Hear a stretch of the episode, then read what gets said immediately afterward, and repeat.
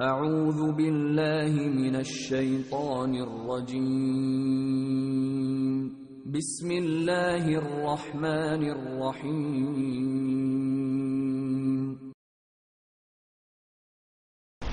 السلام عليكم ورحمة الله وبركاته. الحمد لله رب العالمين والعاقبة للمتقين ولا عدوان إلا على الظالمين. وأشهد أن لا إله إلا الله وحده لا شريك له. وأشهد أن محمدا عبده ورسوله أما بعد.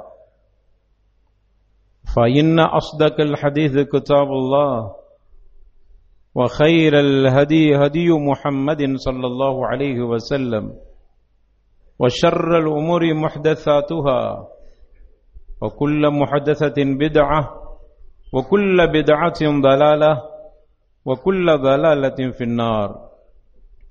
فأعوذ بالله من الشيطان الرجيم. بسم الله الرحمن الرحيم. يا أيها الذين آمنوا اتقوا الله حق تقاته ولا تموتن إلا وأنتم مسلمون. رب اشرح لي صدري ويسر لي أمري. واحلل عقدة من لساني يفقه قولي. رضيت بالله ربا وبالإسلام دينا وبمحمد صلى الله عليه وسلم نبيا. اللهم صل على محمد وعلى آل محمد كما صليت على إبراهيم وعلى آل إبراهيم إنك حميد مجيد. اللهم بارك على محمد وعلى آل محمد كما باركت على ابراهيم وعلى ال ابراهيم انك حميد مجيد எல்லா புகழும் புகழ்ச்சியும் ஏக இறைவன் அல்லாஹ் ஒருவனுக்கே சொந்தம் சாந்தி சமாதானம் நபிகள் நாயகம் சல்லல்லாஹு அலைஹி வசல்லம் அவர்கள் மீதும் அவர்கள் உற்றார் உறவினர்கள் சஹாபா தோழர்கள் தாபியன்கள் தபா தாபியன்கள் குறிப்பாக நாம் அத்துணை பேர்கள் மீதும் என்றும் நலவட்டமாக அன்பார்ந்த சகோதரர்களே பெரியவர்களே தாய்மார்களே இன்றைய ஹொத்துபா பேருரை ஹஜ்ஜி நமக்கு கொடுக்கிற பாடங்கள் படிப்பினைகள். புனிதமிக்க காபத்துல்லாவை ஹஜ்ஜி செய்வதற்கு வாய்ப்பும் வசதியும் பெற்றவர்கள் மீது அங்கு ஹஜ்ஜி செய்வது கடமையாக இருக்கிறது. அந்த அடிப்படையில் ஹஜ்ஜுக்கு செய்ய செல்லக்கூடியவர்களை கருத்தில் கொண்டு இந்த தலைப்பு எடுக்கப்பட்டிருக்கு. ஹஜ்ஜு செய்கிற ஒவ்வொருவர்களும் நபிகள் நாயகம் சல்லல்லாஹு அலிஹு வசல்லம் அவர்கள் சொல்கிற பொழுது அவர் ஹஜ்ஜை முடித்து திரும்பி வருகிற பொழுது அவர் பாவமற்றவராக அன்று பிறந்த பாலகனை போன்று வருகிறார். ஹஜ்ஜி செய்கிற பொழுது அவர் பாவத்தில் ஈடுபடாமல் மனைவியோடு சேராமல் இந்த புனிதமிக்க ஹஜ்ஜினுடைய சிறப்புகளை உணர்ந்து ஹஜ்ஜி செய்யக்கூடியவர்களுக்கு இந்த பாக்கியம் இருக்கிறது. அவருடைய எல்லா பாவத்தையும் அல்லாஹ் மன்னித்து விடுகிறான். அதே மாதிரி அல்லாஹுடைய தூதர் சல்லல்லாஹு அலைஹு வசல்லம் அவர்கள் இப்படியும் சொன்னார்கள். அல் உம்ரது இலல் உம்ரா ஒரு உம்ரா இன்னொரு உம்ராவுக்கு மத்தியில் அந்த இடைப்பட்ட காலத்தில் செய்த பாவங்கள் மன்னிக்கப்படுகின்றன. கஃபாரா என்று சொன்னார்கள். அதே மாதிரி ஹஜ்ஜை செய்துவிட்டு வரக்கூடியவருக்கு அல்லாஹ் ரபுல் ஆலமீன் அவர்களை கண்ணியப்படுத்துகிறான். அவர்களுக்கு அருளை கொடுக்கிறான். என்று இப்படி பலதரப்பட்ட ஹதீசுகள் ஹஜ்ஜுக்கு சென்று வரக்கூடியவர்களை ஹஜ்ஜி செய்யக்கூடியவர்களை அல்லாஹ் புகழ்ந்து அல்லாஹுடைய தூதர் சல்லல்லாஹு அலி வசல்லம் அவர்கள் புகழ்ந்து நிறைய சொல்லியிருக்கிறார்.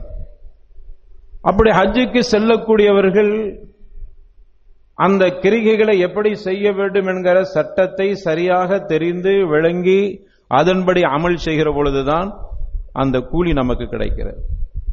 அது வெறுமன கடமைக்கு செய்கிறோம் என்று இல்லாமல் உணர்வு பூர்வமாக உணர்ச்சி பூர்வமாக அந்த கடமையை நாம் செய்கிற பொழுதுதான் அதனுடைய பயனை உண்மையிலேயே நாம் சுவைக்க முடியும் உணர முடியும்.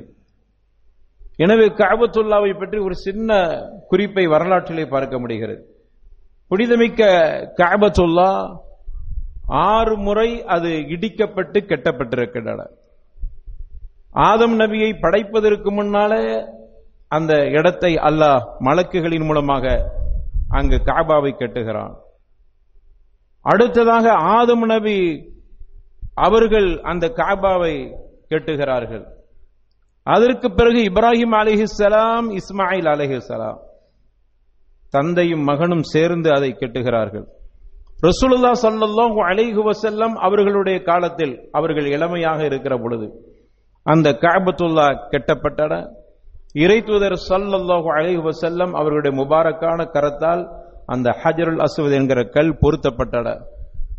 அதே மாதிரி நபிகள் நாயகம் சல்லல்லாஹு அலைஹு வசல்லம் அவர்கள் அதை திருத்தம் செய்து கட்டியிருக்கிறார்கள். அப்போ கூட குறைஷிகள் அந்த காபாவை கட்டுகிற பொழுது அந்த மக்களுக்கு ஒரு அறிவிப்பு கொடுத்தார்கள். ஹலாலான பொருளாதாரத்தை கொண்டு வந்து இந்த காபாவை கட்டுங்கள் அதற்கு நிதி தாருங்கள். அந்த நிதி ஹலாலான பணமாக இருக்க வேண்டும். ஏனென்றால் வட்டியில் அவர்கள் இருந்தார்கள். எனவே ஹலாலான பொருளாதாரத்தின் மூலமாகத்தான் கபா அன்னைக்கே குறைஷிகளுடைய காலத்திலேயே கட்டப்பட்டிருக்கிறது. அதாவது ஜாகிலியத்து காலத்திலேயே கட்டப்பட்டிருக்கின்றன. அந்த காபாவை கட்டுகிற பொழுது அதை முழு வடிவத்தில் அந்த காபாவை கட்ட முடியாத காரணத்தால் இன்னைக்கு நாம் பார்க்கிறோம் அது சதுர வடிவத்தில் இருக்கிறது. அதனால தான் அதற்கு பிறகு உள்ளதை கூட ஹிஜ்ர இஸ்மாயில் என்று ஒரு வளைவு ஒன்று இருக்கிறது. அதுவும் சேர்த்து தான் காபா. அப்ப காபாவினுடைய அந்த முழு தோற்றம் என்பது பின்னால் இருக்கக்கூடிய அந்த ஹிஜ்ர இஸ்மாயிலையும் சேர்த்து தான் அந்த காபாவினுடைய முழு தோற்றம். அது அன்னைக்கு இருந்த குறைஷிகள் வசதி இல்லாத காரணத்தால் சதுர வடிவத்தை கெட்டிவிட்டு அந்த பகுதி அப்படியே விட்டுட்டாங்க. நபிகள் நாயகம் சல்லல்லாஹு அலைஹி வசல்லம் அவர்கள் அதை சரி செய்கிற பொழுது ஆயிஷா இடத்துல அப்படி சொன்னாங்க ரதை அல்லாஹா ஆயிஷாவே நான் இந்த காபாவினுடைய முழு வடிவத்தையும் கெட்ட ஆசைப்படுகிறேன். ஏன்னா அது அந்த அளவுக்கு நிதி இருக்கிறது. ஆனால் உன்னுடைய சமூகம் அதாவது அன்னைய அன்றைய குறைஷிகளை சொல்றாங்க அவர்கள் இப்படி இதை விட்டுவிட்டு கெட்டிய காரணத்தால் நானும் அதே மாதிரியே கட்டுகிறேன்.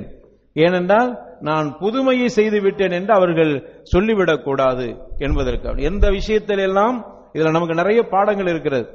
எந்த விஷயத்திலெல்லாம் மார்க்கம் பெரிய அளவில் தடை செய்யவில்லையோ எந்த விஷயத்தில் மார்க்கம் பரவாயில்லை என்று சொல்லுகிறதோ அந்த விஷயங்களை நபிகள் நாயகம் சல்லல்லாஹு அலைஹி வசல்லம் அவர்கள் அந்த ஜாகிலியத்து குறைஷிகள் செய்த அந்த கருத்தோடு ஒத்து போயிருக்கிறார்.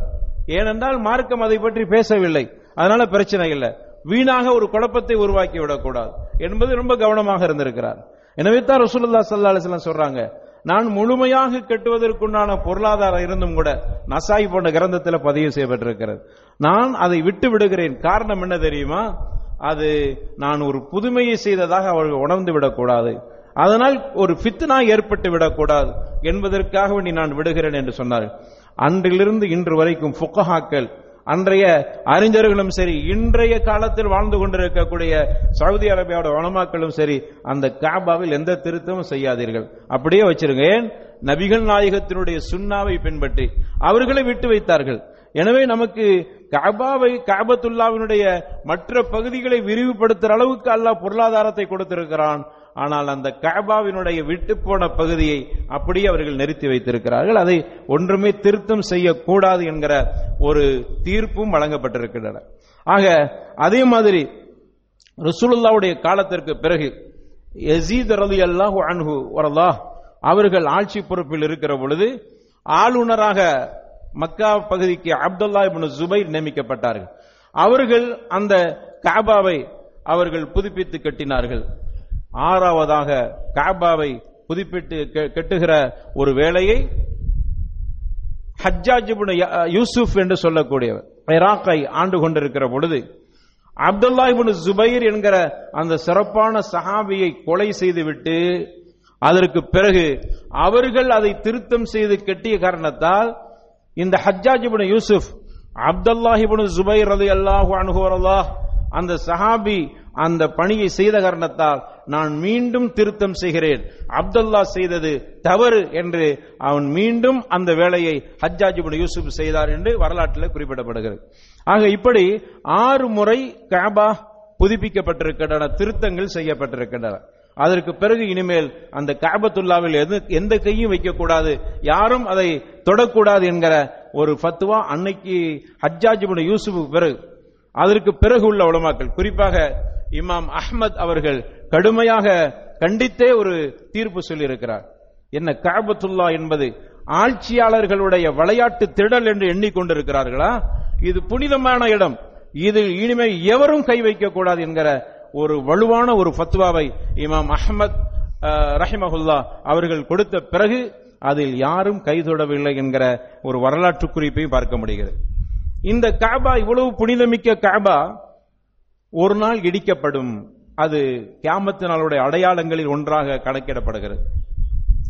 யஜூஜ் மாஜூஜ் கூட்டத்தார்கள் வருகிற பொழுதும் கூட இங்கு ஹஜ்ஜு உம்ராக்கள் நடைபெற்றுக் கொண்டிருக்கும். ரசூலுல்லா சல்லா அலைஹி சொன்னாங்க. அதற்கு பிறகு ஒரு காலம் வரும். அந்த காலத்தில் யுஹர்ரிபுல் கேபா என்று சொன்னார்கள். இந்த கஅபத்துல்லா ஹராப் பாழாக்கப்படக்கூடிய ஒரு நாள். அது ஹபஷாவை சார்ந்த கால் மெலிந்து போயிருக்கிற இப்படிப்பட்ட கருப்பர்கள் இந்த காபாவை உடைத்தெறிவார்கள். எந்த அளவுக்கு என்றால் நானும் நான் அதனுடைய கற்கள் ஒவ்வொன்றை உருவக்கூடியதை நான் கண்ணால் பார்ப்பது போன்றிருக்கும் என்று நபிகள் நாயகம் சல்லல்லாஹு அலைஹி செல்லம் இனிமேல் நடக்கிற ஒரு விஷயத்தையும் முன்னறிவிப்பு செய்தார். அப்படி ஒரு காலம் வருகிற பொழுது காபா இடிக்கிற ஒரு சூழல் வருகிற பொழுது கேமத்தினால் வந்துவிடும். அதற்கு முன்னால் இந்த காபாவை யாராவது இடிக்க வந்தால் ரசூலுல்லா சல்லா சொன்னாங்க. அவர்கள் அழிந்து போவார்கள். காபாவை அழிக்க வரக்கூடிய எவராக இருந்தாலும் சரி அவர்கள் அழிந்து போவார்கள். கியாமத்தினாலுடைய அடையாளமாக அந்த காபா கருத்த ஹபஷாவை சார்ந்த மெலிந்த கால் உடைய அவர்கள் தான் இதை உடைத்தெறிவார்கள் என்று ரசூலுல்லா ஸல்லல்லாஹு அலைஹி வசல்லம் இந்த காபாவுக்கு இந்த அளவுக்கு ஒரு அடையாளம் ஒரு அலாமாத்தை நமக்கு அறிவித்து சென்றிருக்கிறார். அன்பான சகோதரர்களே எனவே ஹஜ்ஜிக்கு போகக்கூடியவர்கள் நாம் போகிற இந்த புனிதமிக்க காபாவுக்கு இருக்கிற மரியாதையை கவனத்தில் வைத்துக் கொள்ள வேண்டும். ஹஜ்ஜுக்கு செல்லக்கூடியவர்கள் பொருளாதாரத்தை நிறைய செலவு செய்து போகிறார்கள்.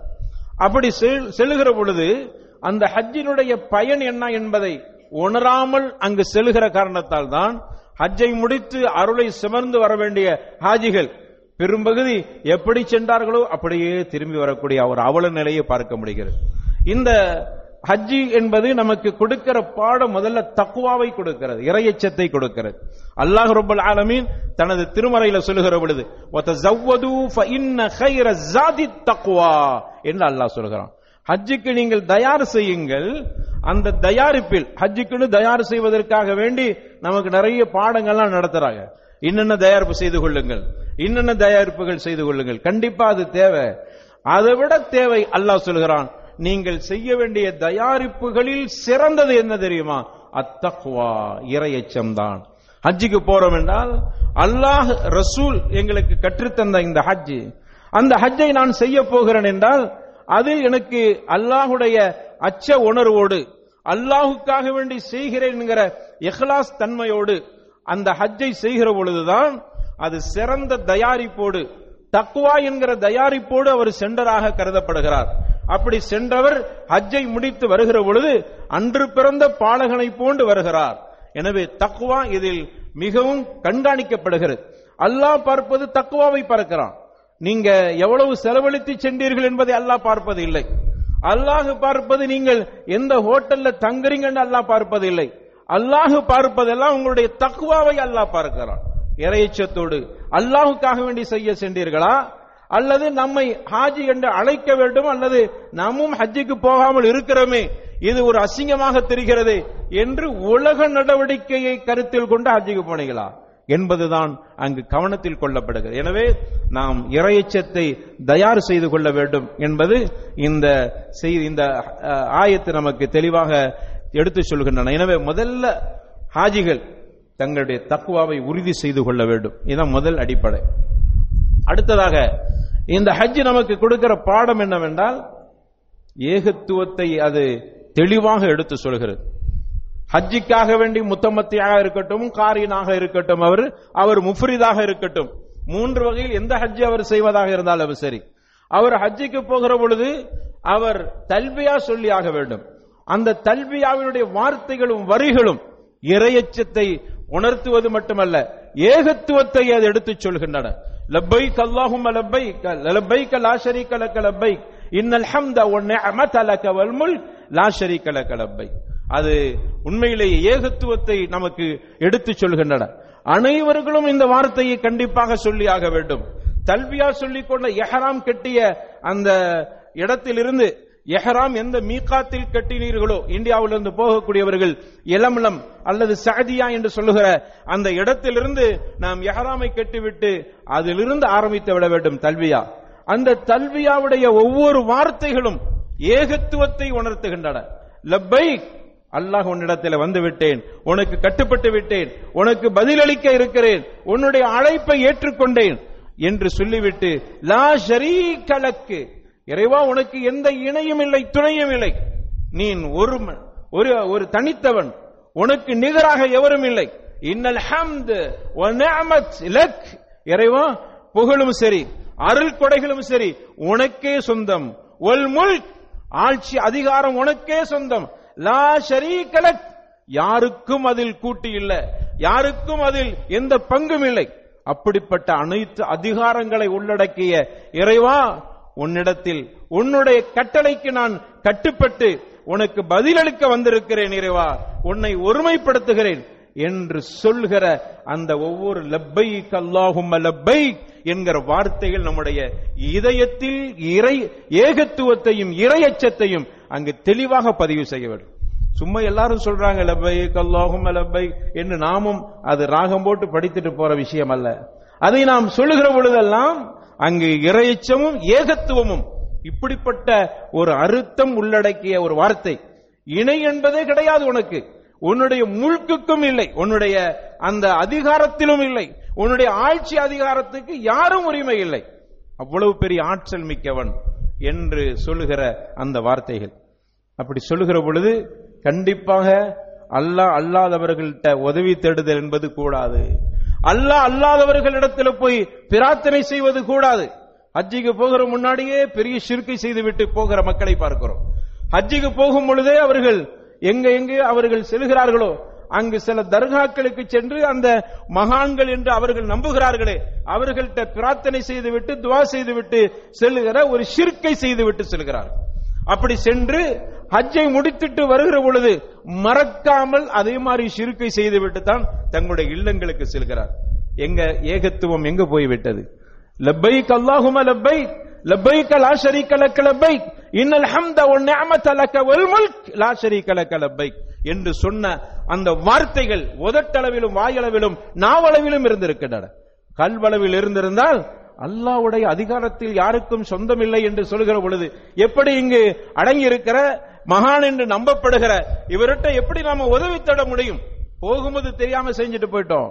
வருகிற பொழுது அந்த தல்வியா இவருடைய கல்வை சரியாக கல்வியில சரியாக பதிந்திருந்தால் இந்த சிறுக்கை செய்திருக்க மாட்டார். அப்போ அங்கு இணை கற்பிக்கிற அனைத்து காரியங்களை விட்டும் ஒதுங்கி நிற்பதாகவே அந்த கல்வி அமைந்திருக்கிறது. ஆனால் அப்படி நிலை ஹஜ்ஜுக்கு போயிட்டு வர்றவங்கள்ட்ட இருக்குதா என்பதை நாம் இங்கு பார்க்க கடமைப்பட்டிருக்கிறோம். அப்போ ஹஜ் என்பது தக்குவாவை அங்கு சொல்கின்றன ஏகத்துவத்தை நமக்கு தெளிவாக எடுத்து சொல்கின்றன.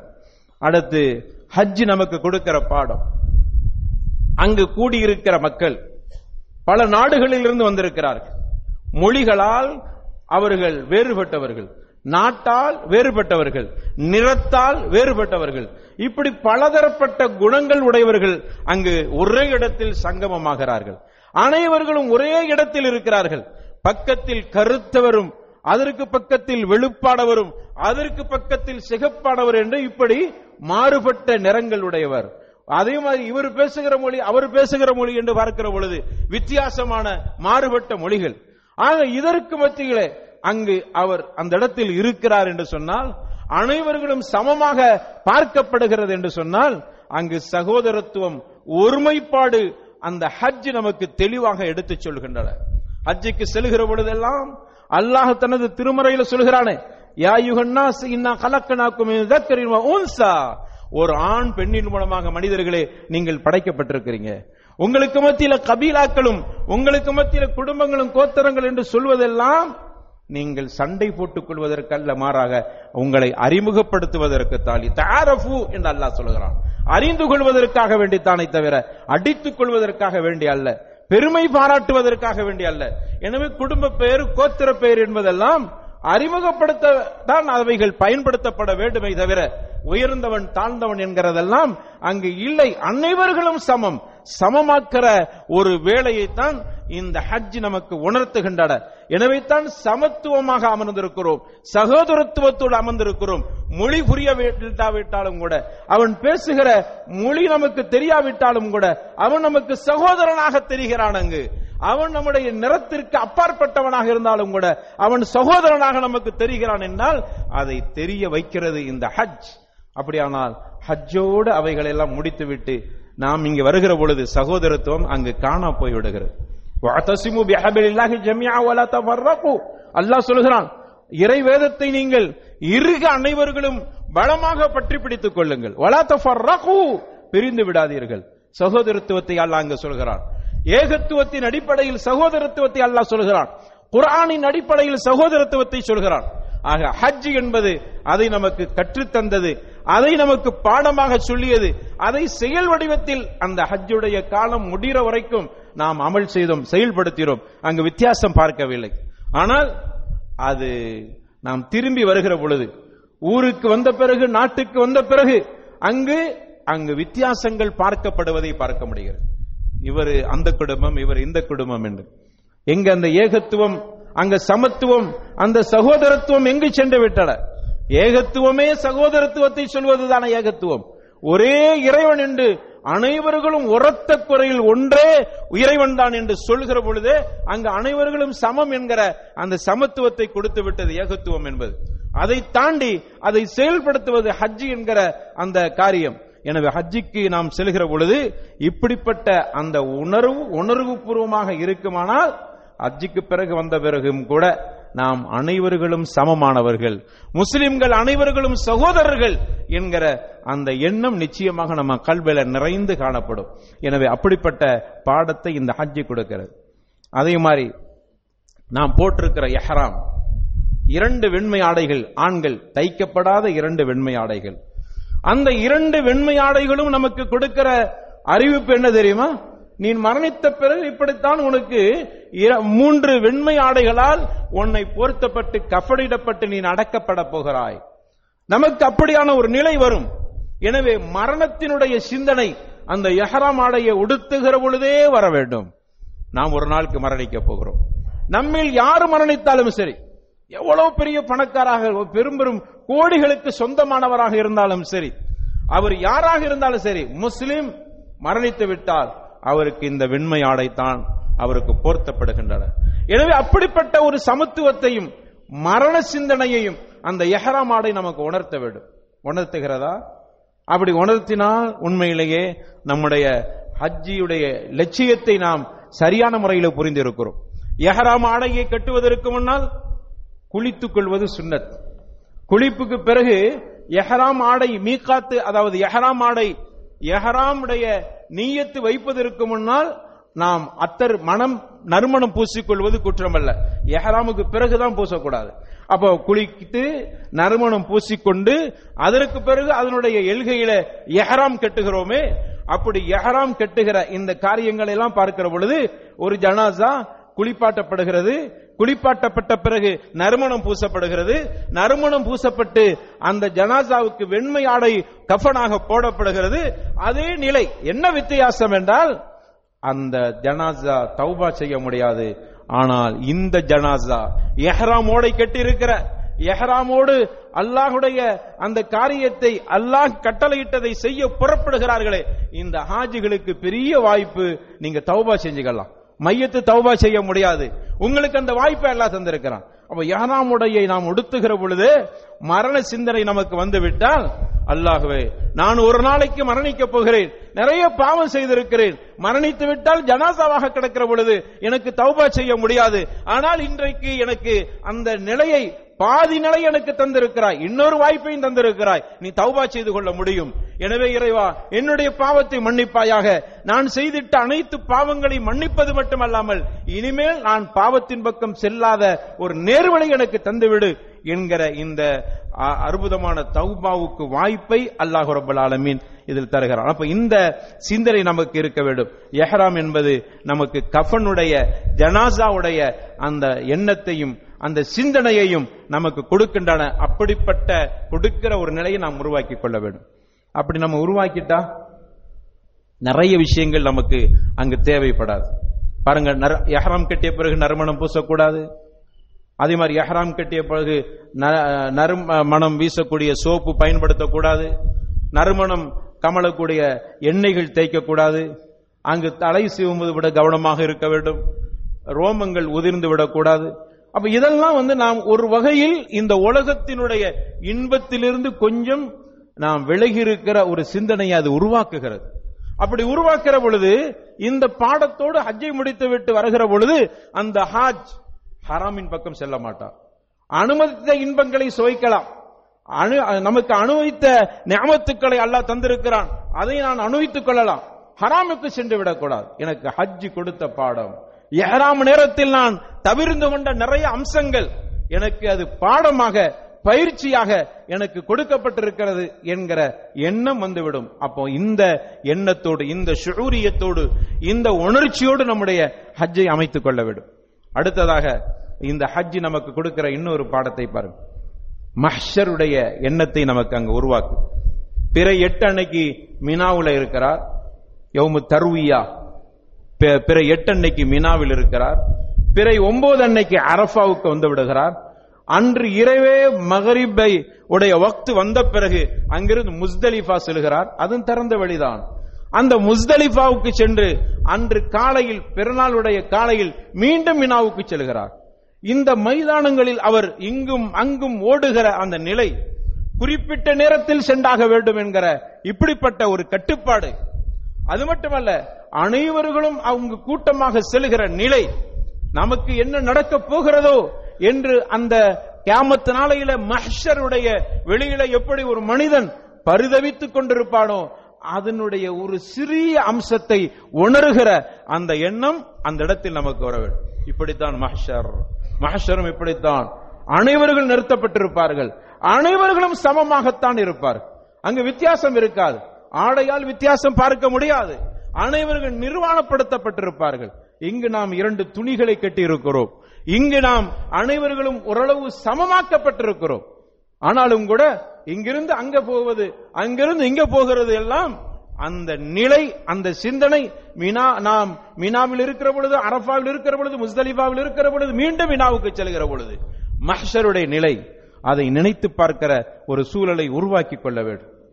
இவைகளெல்லாம் ஹஜ் நமக்கு சிறந்த ஒரு பாடத்தை கொடுக்கிறது. அல்லாஹ் ரபுல் ஆலமின் தனது திருமறையில சொல்கிற பொழுது யௌம யஹ்ருஜூன மினல் அஜிசாசி சிரான் கஅன்னஹும் இலா நுஸ்பின் யூஃபிதூன். அல்லாஹ் ரபுல் ஆலமின் சொல்கிறான் அவர்கள் கபரிலிருந்து அங்கு விரைந்து வெளியில் வருவார்கள். அல்லாஹ் கட்டளையிட்டவுடன் கபரிலிருந்து அவர்கள் விரைந்து வெளியில் வருவார்கள். எதை மாதிரி தெரியுமா? கஅன்னஹும் இலா நுஸ்பின் யூஃபிதூன். அவர்கள் நெற்றி வைத்து வணங்கிக் கொண்டிருந்த அந்த சிலைகளை நோக்கி ஓடுவார்களே ஓடினார்களே. அதை போன்று அவர்கள் அந்த மஹ்ஷரில் அல்லாஹுடைய சன்னிதானத்தில் கேள்வி கணக்குக்காக வேண்டி அப்படியாக கபரில் இருந்து அப்படியே வெளியில் அவர்கள் ஓடி வேகமாக வருவார்கள் என்று அல்லாஹ் சொல்கிறானே. அந்த நிகழ்வுகளெல்லாம் நாம் வேகமாக அங்கு செல்கிற பொழுது அந்த சிந்தனை இந்த வசனங்கள் எல்லாம் நமக்கு உயிரோட்டமான ஒரு சிந்தனையை கொடுக்க வேண்டும். இப்படிப்பட்ட ஒரு நிலையில் தான் நம்முடைய ஹஜ்ஜை நாம் அமைத்துக் கொள்ள வேண்டும். அதே மாதிரி ஹஜ் நமக்கு இன்னொரு பெரிய பாடத்தை கொடுக்கிறது. இபாதத்தில் பொறுமை. அல்லாஹுவை இபாதத்து செய்கிற பொழுது அசபுர் அலா தாத்தில்லா அல்லாஹுக்காக வேண்டி இபாதத்தை செய்கிற பொழுது நமக்கு பொறுமை என்பது ரொம்ப அவசியம். அந்த பொறுமையை ஹஜ்ஜுடைய நேரத்திலே நாம் அங்கு பார்க்கலாம். நெருக்கடியான சூழல். ஹாஜிகளுக்கு சோர்வு ஏற்படுகிற ஒரு நிலை. மிகப்பெரிய நெரிசலுக்கு மத்தியில திண்டாடக்கூடிய நேரத்தில் சில நேரங்களில் சிலர் வரம்பு மீறி திட்டக்கூடிய நிலையும் பார்க்க முடிகிறது. அங்கு நீ பொறுமையாக இரு. அவ்வளவு நெருக்கடியிலும் உனக்கு பொறுமை தேவை. ஏன்? நீ ஒரு விவாதத்தை செய்ய போகிறாய். பொறுமைக்கு அல்லா தனி விசேஷமான கூலியை தர காத்திருக்கிறான் பல இடங்களில் நீண்ட நேரம் நிற்கிற அமர்ந்திருக்கிற காத்திருக்கிற எதிர்பார்க்கிற இப்படியான நிலைகள் எல்லாம் அந்த ஹஜ்ஜுடைய நேரத்தில் இருக்கும். அந்த நேரங்களில் எல்லாம் நமக்கு தேவை பொறுமை தான் அது பொறுமை அங்கு இழக்கிற ஒரு ஒரு நெருக்கடியான ஒரு நேரம். பொறுமை இழந்து போவான் ஒரு மனிதன். பொறுமை இல்லாதவன் அல்லாவுடைய அச்சம் இல்லாதவன் அல்லது அல்லாவுடைய அச்சம் இருந்தாலும் கூட சில நேரங்களில் ஏற்படுகிற நெருக்கடியால் அவனை அறியாமல் திட்டி விடுகிறாள். இப்படியான நிலையெல்லாம் வருகிற பொழுது கவனமாக இருக்க வேண்டும் நான் ஹஜ்ஜிக்கு வந்திருக்கிறேன். அங்கு நான் பொறுமை இழந்து விடக்கூடாது என்கிற அந்த எண்ணத்தை உருவாக்கிக் எனவே பொறுமை என்கிற பாடத்தை இந்த ஹஜ் நமக்கு தெளிவாக கற்றுத்தருகிறது. அதற்கு அல்ல கூலியை நமக்கு தர காத்திருக்கிறான். பொறுமை இழக்கிற பொழுதெல்லாம் நெரிசல்ல நெருக்கடியில அவ- பிறர் தள்ளி விடுகிற பொழுது நம்மை விட வாட்டசாட்டமாக இருக்கிற அந்த மனிதர்கள் நம்மை மிதித்து நம்மளை தள்ளி விட்டு விட்டு செல்கிற பொழுது என்று இப்படியான நிறைய காட்சிகள் அங்கு நடக்க இருக்கும். அந்த நேரத்திலெல்லாம் மறக்காமல் இந்த வசனத்தை ஞாபகத்தை வைத்துக் கொள்ளுங்கள். இன்னமா என்று அல்லாஹ் சொல்கிறார் பொறுமையாளிக்கு அல்லாஹ் ரபுல் ஆலமீன் கணக்கில்லாத கூடிய கொடுக்கிறான். ஹிசாப் என்று அல்லாஹ் சொல்கிறான். பொறுமைக்கு கூலி இன்னதுதான் என்று அல்லாஹ் சொல்லவில்லை. பொறுமைக்கு கூலி அல்லாஹ் சொல்லுகிற பொழுது பிகைரி ஹிசாப். என்ன கூலி என்று அல்லாஹ் சொல்லவில்லை. கணக்கில்லாத கூலி தருகிறான் பொறுமை. சபர் இஸ்பிர். உங்களிடத்தில் நீங்கள் சொல்லிக் கொள்ளுங்க நப்சோட பேசுங்க. இஸ்பிர். அவன் நம்மளை ஏசிட்டு போயிட்டானா? தள்ளி விட்டுட்டு போயிட்டாரா? நமக்கு முன்னாடி முந்தி போகிறாரா? நம்முடைய இடத்தை பிடித்துக் கொண்டாரா? நாம் அமர்ந்த இடத்தில் அவர் அமர்ந்து விட்டாரா? நாம் சம்சம் தண்ணீரை நாம் அறந்துகிற பொழுது அல்லது பிடிக்க போகிற பொழுது நம்மளை தள்ளி விட்டுட்டு ஒருத்தர் கொடுப்பார். அவர் செய்தது தவறுதான். அது அவருக்கும் அல்லாவுக்கும் மத்தியில் உண்டான ஒரு நிலை. அந்த இடத்தில் நாம் விலகிக் கொள்வது அவர் ஏசி விடக்கூடாது. இப்படிப்பட்ட ஒரு நிலை எடுக்கும் போதெல்லாம் பிகைர் ஹிசாப். அல்லாஹ் கணக்கில்லாத கூலியை தருகிறான். இந்த பாடத்தை நாம் நிச்சயமாக அங்க பெற வேண்டும். இதான் நமக்கு ஹஜ்ஜி உணர்த்துகிற பாடம். அடுத்து நிறைய துவாக்கள். ஹாஜிகளே ஹஜ்ஜிக்கு செல்ல இருக்கிற உம்ராவுக்கு செல்ல இருக்கிற நீங்க செய்கிற இபாதத்துக்கெல்லாம் அங்கீகரிக்கப்பட வேண்டும் என்றால் நிறைய துவாக்கள் செய்யுங்க. வீணான விஷயங்களில் ஈடுபடாதீர்கள். அல்ல அப்படியே சொல்றான். நீங்கள் பாவமான காரியத்தில் அங்கு ஈடுபட்டு விடாதீர்கள். பாவமான காரியத்தில் ஈடுபட்ட ஹஜ்ஜுக்கு எந்த பயனும் இல்லை. நான் வேதனையாக சொல்வது என்னவென்றால் நிறைய ஹாஜிகளை அந்த நிலையில பார்க்கிற பொழுது அங்கிருந்து ஊரு கதைகளை எல்லாம் பேசிக் கொண்டிருக்கிற ஹாஜிகளை பார்க்கிறோம். ரொம்ப ஆச்சரியமா இருக்கும். நீங்க இவ்வளவு பணம் செலவழித்து விட்டு வந்தீர்களே எதற்கு வந்தீர்கள்? இந்த கதை பேசுவதற்கா? ஊர்ல நடக்கிற ஊர்ல உள்ள விஷயங்கள் அந்த நேரத்திலேயே நாம் அல்லாவை சிந்திக்க வேண்டிய நேரத்திலேயே அங்க உட்கார்ந்து கொண்டு இந்த கதைகளை பேசிக் கொண்டிருக்கிறோமே நாம் செலவழித்து வந்ததை விட்டு விடுங்கள். நீ அவ்வளவு தூரம் வந்ததுக்கு என்ன பயன்? அடுத்தவர்களை பற்றி பேசுவதற்கா? அங்கு இருக்கக்கூடிய ஒவ்வொருவர்களுக்கும் இவர்களே ஒரு செய்தியை சொல்லிக் கொடுப்பது. அவர்கள் ஒவ்வொருவரையும் இவர்கள் வித்தியாசமாக பார்ப்பது. எங்க சகோதரத்துவம்? எனவே ஹஜ்ஜிக்கு போகக்கூடியவர்கள் மிக கவனமாக இருக்க வேண்டும். உங்களுடைய பொருளாதாரத்தில் ஒரு பெரும் பகுதி கஷ்டப்பட்டவர்கள் ஹஜ்ஜிக்கு போகணும் கொஞ்சம் கொஞ்சமா சிறுக சிறுக ஒரு ஐந்து வருடம் ஆறு வருடம் பத்து வருடம் என்று சேகரித்து சேகரித்து சேகரித்து அந்த பணத்தை கொண்டுட்டு ஹஜ்ஜிக்கு போறவடும் இருக்கத்தான் செய்றார் ஆனா என்ன கவலை என்றால் போனவர்கள் அங்கு தங்களுடைய பாவத்தை தொலைத்து விட்டு அழிக்கப்பட்டு அன்று பிறந்த பாலகனை போன்று திரும்ப வேண்டிய அந்த நிலை மாறி அங்கு உட்கார்ந்து அங்க போயும் அரட்டை அடிக்கக்கூடியவர்களாக அங்க போய் வீண்கதை பேசக்கூடியவர்களாக அங்கிருந்து ஃபித்னா ஃபசாதுகளில் ஈடுபடக்கூடியவர்களாக அங்கிருந்தும் அங்க உள்ள நிலைகளை அனுசரித்துக் கொள்ளாம பொறுமை இழந்து போகக்கூடிய ஒரு நிலையை பார்க்கப்படுகிறது. நம்ம நிறைய அதுவும் கூட ஹஜ் சர்வீஸில் செல்லக்கூடியவர்கள் டிராவல்ஸ் மூலமாக செல்லக்கூடியவர்கள் அவர்களுக்கு சொன்னதுக்கு மாற்றமாக சில நேரங்களில் அப்படியான ஒரு பாதிப்பு ஏற்பட்டுவிடும். ஹரத்துக்கு பக்கத்தில் அப்படியே இப்படியே காலை வச்சா அங்க ஹரம் அங்கிருந்து காலை வச்சா அவங்க ஹோட்டல் அப்படிம்பாங்க. அங்க போய் பார்த்தா காலையெல்லாம் வச்சா நடக்கணும் ரொம்ப தூரத்து அப்படியோ இருந்தாலும் அவர் காட்டுற இடம் எங்க இருக்கு ஹரத்தினுடைய விரிவாக்கங்கள் இருக்கலாம். அங்கிருந்து பொதுவாக இன்னொரு விஷயத்தை புரிந்து கொள்ளுங்கள். அங்க உள்ள உலமாக்கள் அனைவர்களும் கொடுத்த ஒரு பத்துவா ஹரத்தில் எந்த இடத்தில் நீங்கள் தொழுதாலும் அங்க கிடைக்கிற நன்மை முழுமையாக கிடைத்துவிடும். அதனால அங்க உள்ள போய் தான் தொழ அப்படின்னு இல்லை. போற இடங்களில் அந்த சஃப்பு மட்டும் உங்களுக்கு சரியாக இருக்க வேண்டும் அங்க ஒரு முசல்லாவை போட்டு நீ எந்த இடத்தில் நின்றாலும் தொழுது கொள்ளலாம். இதை அந்த டிராவல்ஸ்காரங்க சரியாக தங்களுக்கு சாதகமாக பயன்படுத்திக் கொள்வார். அந்த சொன்னோம்ல எங்கிட்ட காலை வச்சா ஹரம் உண்டு. அங்க நின்றே தொழுதுட்டு வந்துருங்க. அவர் அதுக்கு மட்டுமா போயிருக்கிறார்? அவர் தொழுகைக்கு மட்டுமா போனார்? மத்தாஃபுக்கு அவர் செல்ல வேண்டுமே. அந்த தவாபு செய்யக்கூடிய அந்த வட்டத்திற்கு அவர் செல்ல வேண்டும் என்று ஆசைப்படுகிறார் தவாபு செய்ய வேண்டும் என்று ஆசைப்படுகிறார். தவாஃபுக்கு நீங்கள் செல்ல வேண்டுமானால் ஒரு கிலோமீட்டர் தூரம் நடந்து செல்ல வேண்டும். அவர் தப்பிச்சுக்கிறார். நாங்க பொய் சொல்லலையே. ஹரத்துக்கு பக்கத்தை பாருங்க காலங்கிட்ட வச்சா ஹரம். இங்க நின்று நீங்க தொழுதுட்டு போயிடலாமே இருக்கட்டும் மத்தாஃபுக்கு செல்ல வேண்டுமே. அவர் தவாபு செய்ய வேண்டும் ஆசைப்பட்டாரே. தினமும் தவாபு செய்ய வேண்டும். நுழைகிற பொழுதெல்லாம் தவாபு செய்ய வேண்டும் என்கிற எண்ணத்தோடு தான் அவங்க போய் அந்த பெரிய வாய்ப்பு அது. அந்த வாய்ப்பை நழுக விட்டு விடக்கூடாது என்று அவர் வருகிறார். ஆனால் அங்கே ஏமாற்றும். அப்ப இதெல்லாம் நமக்கு சங்கடத்தை கொடுக்கிறது. டிராவல்ஸ்காரன கொஞ்சம் பேச வேண்டியது வந்துவிடும். அங்க போகிற பொழுது சொன்ன உணவு இருக்காது. உங்களுக்கு சொல்லி இருப்பார்கள் இன்ன உணவெல்லாம் கிடைக்கும் என்று கிடைக்காது. அவர்கள் நிறைய பொதுவாக அவர்கள் வியாபாரம் தான் செய்கிறார். இபாதத்தை வியாபாரமாக்குறார். ஒரு சிலரை தவிர அல்ல ரஹ்ம செய்யட்டும் அவர்களுக்கு. மீதி பெரும்பகுதியினர்கள் அது ஏகத்துவவாதியாக இருக்கட்டாலாம் அல்லது வேறு எந்த வாதியாகவும் இருக்கலாம்.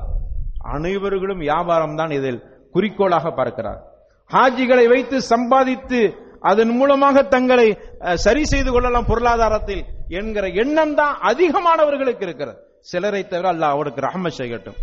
அதனால் அது இபாதத்தில் போய் வியாபாரம் பண்ணுகிறோமே என்கிற எண்ணம் கூட அச்சம் கூட இல்லாத நிலையில் செய்கிறார்.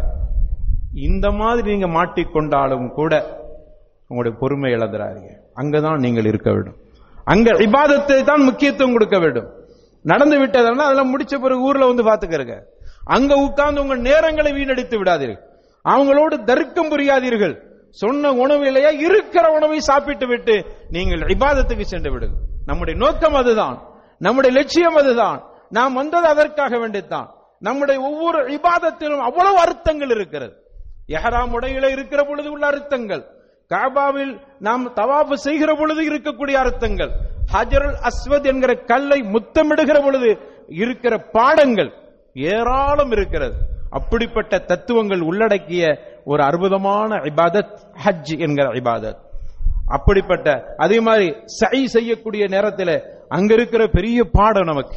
அந்த ஹாஜர் அம்மையா அவருடைய சிந்தனை நமக்கு அங்கு வருகிறது. அவர்கள் மீது அவர்கள் அல்லாஹ் மீது வைத்த அந்த நம்பிக்கை அந்த பாலைவனத்தில் எந்தவித பசுமை இல்லாத ஒரு சூழலில் இங்கிருந்து சஃபாவுடைய அந்த சிறிய மலைக்கு மேல் ஏறி தண்ணீர் இருக்குமான்னு பார்க்கிறாங்க. அங்கிருந்து இங்க பார்க்கிறார்கள் தண்ணீர் கிடைக்குமா என்று. சஃபா மருவா இரண்டு பக்கமும் அவர்கள் ஓடி ஓடி பார்க்கிறார்கள் அங்கு தண்ணீர் கிடைக்கல. எந்த நம்பிக்கை? அவர்களுக்கு அல்லாஹ் மீது நம்பிக்கை. அல்லாஹ் நாடினால் இந்த பாலைவனத்திலும் தண்ணீர் தருவான் என்கிற அசைக்க முடியாத நம்பிக்கை. அல்லாஹ் கொடுத்தானா இல்லையா? இந்த எண்ணம் நாம் சை செய்கிற பொழுது தொங்கோட்டம் ஓடுகிற பொழுது அந்த எண்ணம் வரும். அந்த அம்மையாருக்கு பாருங்க அல்லாஹ் தருவான்னு மூளையில உட்கார்ந்துட்டு இருக்கையில இது ஒரு பாடம். உழைப்பில்லாத சோம்பேறிகளுக்கு ஒரு அற்புதமான பாடம். அந்த சஃபா மருவா என்கிற அந்த தொங்கோட்டம் ஓடுகிற பொழுது. அந்த அம்மையார் தண்ணீர் அல்லாஹ் தருவான் என்று அந்த தவக்குலை தவறாக நினைத்து அங்கு ஒரு இடத்தில் அமர்ந்து இருக்கவில்லை. இங்க ஓடுகிறார்கள் அங்க உழைப்பு அவர்கள் செய்கிறார்கள். அவர்களால் முடிந்த அளவுக்கு முயற்சி செய்கிறார்கள். எனவே முடங்கி கிடக்காத முயற்சி செய். அல்லாஹ் உனக்கு கொடுப்பான். பூர்த்தி செய்வது அல்லாஹுடைய வேலையார். உன்னிடத்தில் முயற்சியும் அல்லாஹிடத்தில் அதை பூர்த்தி செய்வதும் அவனுடைய கரத்தில் இருக்கிறது என்கிற அற்புதமான ஒரு பாடத்தையும் தவக்குளையும் தவக்குழுக்கு சரியான ஒரு விளக்கத்தையும் அம்மையார் ஹா- ஹாஜர் அம்மையார் நமக்கு கொடுக்கிற அற்புதமான பாடம் அந்த சை என்பது.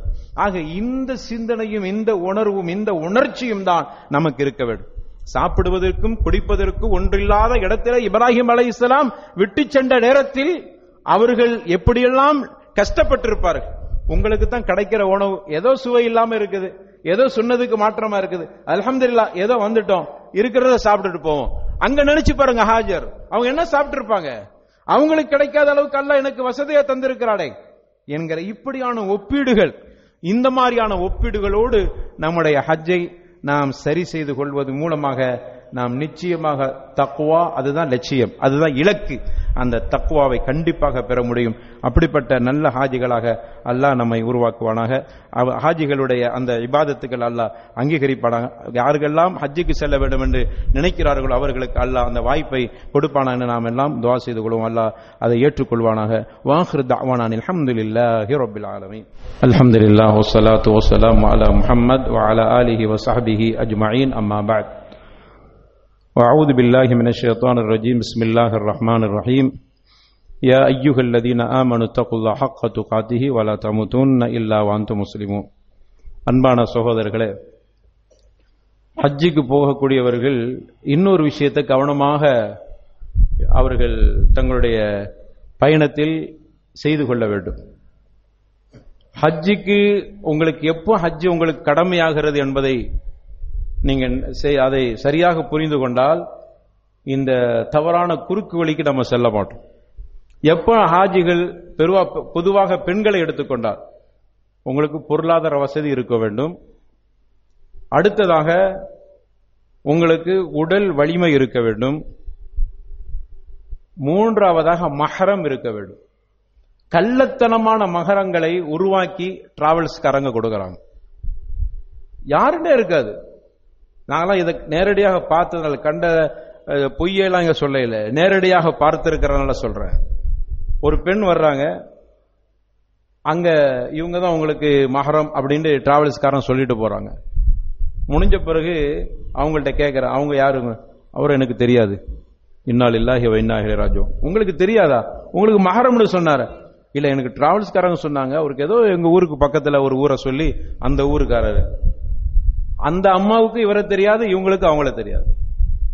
ஆனால் அங்க உம்ராவுக்கோ ஹஜ்ஜிக்கோ போக வேண்டுமானால் விசா அடிக்க வேண்டுமானால் அங்க சரியத்து அடிப்படையில் சட்டம் வச்சிருக்கிறாங்க. மகரம் இருந்தா தான் உள்ள நுழைய முடியும் டிராவல்ஸ்காரன் என்ன பண்ணா உங்களுக்கு கள்ளத்தனமான மகரை உருவாக்கி தருகிறேன். மகரமை உருவாக்கி தருகிறேன். என்று சொல்லி ஒரு மகரமை அவனே உருவாக்கி கொடுக்கிறார். அதுக்குன்னு ஒரு தனி ஒரு பணத்தை வாங்கி கொடுக்கிறார் இதுல ரெண்டு பக்கம் தப்பு நடக்கிறது. உங்களுக்கு கடமையே இல்லையே. நீங்க சுத்தி பார்க்காம போறீங்க. உங்களுக்கு கடமையே இல்ல. சில பேர் தவறா புரிஞ்சுக்கிறாங்க. காசு இருக்கு பணம் இருக்கு உடல் வெளிமை இருக்குது. மகரம் இல்ல. கூடாது. உங்களுக்கு ஹஜ்ஜி கடமை இல்ல. அப்ப ஹஜ்ஜி கடமை இல்லாம நாமே ஒரு தவறான வழியை கண்டுபிடித்து நிறைய கடமையானதை செய்ய விட்டுறாங்க. ஆனா இதில் இந்த மாதிரியான ஒரு வழி. அத மாதிரி இந்த டிராவல்ஸ்காரங்க அல்லாஹ் அவர்களுக்கு நேர்வழி காட்டட்டும். அல்லாஹ் அவர்களுக்கு ஹிதாயத்தை கொடுக்கட்டும். அவர்கள் இப்படியான நிறைய தவறுகள். பொய் ஒரு பக்கத்தில் இபாதத்து. என்ன நமக்கு பெரிய ஆச்சரியமா இருக்குது. ஒரு இறுதி இபாதத்தை செய்ய சொல்கிறார்கள். அவர்கள்ட்ட பொய்ய சொல்லி உனக்கு அது இருக்குது அது தருவோம் இதை தருவோம் ஃபைவ் ஸ்டார் ஹோட்டல் அந்த ஹோட்டல் இந்த ஹோட்டல் என்று பொய்களை சொல்லி நீ பொய்ய சொல்லி நீ சம்பாதிக்கிறதும் ஒரு வட்டி கடையை நடத்திட்டு போற ரெண்டு சமம் தானே நீ புனிதமிக்க பெயரை சொல்லி இப்படி செய்றீங்களப்பா? அதே மாதிரி கள்ளத்தனம் மகருக ம- மகரங்களை உருவாக்குகிறார்கள். அது எவ்வளவு பெரிய தப்பு? யாருன்னே தெரியாதவங்களை எப்படி நீங்க மகரம் ஆக்குவீங்க? உங்களுக்கு பணம் கிடைக்கிறது என்றுதான நோக்கம். இதுல விதி விலக்கெல்லாம் இல்ல. நிறைய பேர்கள். ஒரு சிலர் மட்டும்தான். அல்லாவிற்கு ஏதாவது எனக்கு பார்க்க அப்படி ஒரு சிலர் இருக்கிறான பேணுதலுக்காண்டி ஒரு சிலர்னு சொல்லிக்கிற. மற்ற பேர் கோச்சிக்கிற கூடாதுங்கிறதுக்காண்டி சொல்ற. இல்ல நாங்களாம் நல்லா தானே இருக்கிறோம். எங்களையும் சேர்த்து சொல்லிட்டீங்களே. சொல்லக்கூடாதுங்கிறது எனக்கு தெரியல அப்படி. டிராவல்ஸ் வைக்கிறதாக இருந்தால் அவர் இப்படி கள்ளத்தனமான மகரமை ரெடி பண்ணி கொடுக்கக்கூடியவராக இருந்தா மட்டும்தான் அந்த டிராவல்ஸ் வைக்க அவர் ஃபிட் இல்லாட்ட அன்ஃபிட் அப்படிங்கிற அளவுக்கு தான் இன்னைக்கு இருக்குது. அப்படி இருக்கும்போது அது சரியான முறையில் யார் அப்படி செய்வான்னு எனக்கு தெரியல. அப்படி இருக்கலாம். அல்லாஹ் அவர்களுக்கு அஹ், ரஹ்மத் செய்யட்டும் நேர்வழி காட்டட்டும். எனவே பொதுமக்களுக்கு நம்ம சொல்லிக்கிறது தான் மகரம் இல்லாட்ட உங்களுக்கு கடமை இல்லை. எதுக்கு துடிக்கிறீங்க? ஒரு குறிப்பிட்ட வயதுக்கு பிறகு மகரம் இல்லாம நீங்க போகலான்னு இருக்குது. உங்களை ஹயாத்து பாக்கி இருந்து பொருளாதாரமும் அல்லாஹ் மிச்சமாக வச்சு உங்களுக்கு ஆரோக்கியம் இருக்குமானால் மகரம் இல்லாம செல்லலாம்னு ஒரு நிலை வருமே அப்போ போய்க்கிறங்க.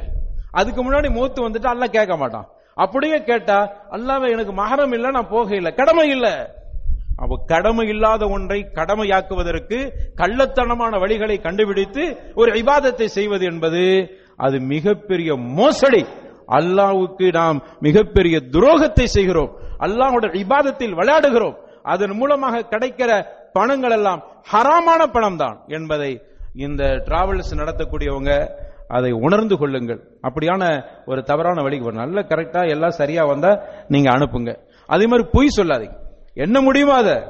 இவ்வளவு ரூபாய வாங்கிட்டு நிறைய நாம் நேரடியாக பார்க்கிற பொழுது தெரியுது. கண்ணீர் வடிக்கிறாங்க. என்னவெல்லாமோ சொல்லி அவங்கள அப்படி இப்படின்னு சொல்லி அங்க ஒண்ணுமே கிடைக்கவில்லை. சகர் நேரத்துக்கு சாப்பிட வந்தா அந்த உணவு சாப்பிடுற மாதிரி இல்லை. என்று சொல்கிற அளவுக்கெல்லாம் அப்படியான ஒரு நிலையெல்லாம் பார்க்க முடியும். அப்ப இவ்வளவு செலவழிச்சிட்டு போய் அங்க அந்த அளவுக்கு வதைப்படக்கூடிய நிலை. திட்டுறாங்க. இப்படி இவண்ட பணமெல்லாம் அப்படி போட்டு இப்படி போட்டு. இல்லைங்க வார்த்தைகளை விடாதீங்க. நீங்க வந்தது நல்ல ஐபாதது ஆனால் மனசு அவங்களால ஒன்றும் செய்ய முடியல கட்டுப்படுத்த முடியல. எனவே அன்பானவர்களே இதெல்லாம் கவனத்தில் இபாதத்து ஒரு சிறந்த இபாதத்து இவ்வளவு பெரிய பாடங்கள் இருக்கிறது. இன்னும் ஒவ்வொரு அசைவுகளுக்கும் அங்கு பாடங்கள் இருக்கிறது. ஹஜ்ஜி என்பது சாதாரண விஷயம் அல்ல. கல்லறையதுல பாடங்களுக்கு நேரம் நமக்கு இடம் தரவில்லை. ஆக இப்படிப்பட்ட ஒரு அது அற்புதமான இபாதத்தை செய்ய அதற்காக வேண்டி நீங்கள் எல்லாம் பணிவிடை செய்யக்கூடியவர்களாக இருக்கிற நீங்கள் இப்படியான தவறுக்கு எந்த காலத்திலும் உறுதுணையாக இருந்து விடாதீர்கள். அதே மாதிரி ஹஜ்ஜுக்கு போகக்கூடியவர்களும் இதையெல்லாம் கவனத்தில் வைத்து சரியான முறையில் சட்டத்திட்டங்களை புரிந்து நீங்க ஹஜ்ஜு செய்கிற பொழுது நிச்சயமாக திரும்பி வருகிற பொழுது அன்று பிறந்த பாலகனை போன்று எந்தவித பாவம் இல்லாத பாவம் செய்யாத ஒரு புனிதமிக்கவர்களாக. எந்த அளவுக்கு என்றால் ஹஜ்ஜி ஏற்றுக்கொள்ளப்பட்ட ஹஜ்ஜிக்கு கூலி இல்லல் ஜன்னா சுருக்கத்தை தவிர வேறு இல்லை என்று ரசூலுல்லாஹ் ஸல்லல்லாஹு அவர்கள் சொன்னார்களே அந்த பாக்கியத்தை அல்லாஹ் ரபுல் ஆலமீன் ஹஜ்ஜி போகக்கூடிய ஹாஜிகளுக்கு அல்லாஹ் வழங்குவானாக. அவர்கள் பாதுகாப்பான முறையில் சென்று பாதுகாப்பான முறையில் விவாதத்தோடு சிறப்போடும் அவர்கள் அல்லாஹ் அவர்களுடைய ஹஜ்ஜுகளை ஏற்றுக்கொண்டவர்களாக அவர்கள் திரும்பி வருவதற்கு அல்லாஹ் தௌஃபிக்கு செய்யட்டும் என்று நாம் எல்லாம் துவா செய்து கொள்வோம். அல்லாஹ் ரப்பல் ஆலமீன். அந்த பாக்கியத்தை நம் அனைவருக்கும் தந்தல்வானாக வாஹிர் தஅவானா அனில் ஹம்துலில்லாஹி ரப்பில் ஆலமீன். வலதிக்ருல்லாஹி அக்பர். வல்லாஹு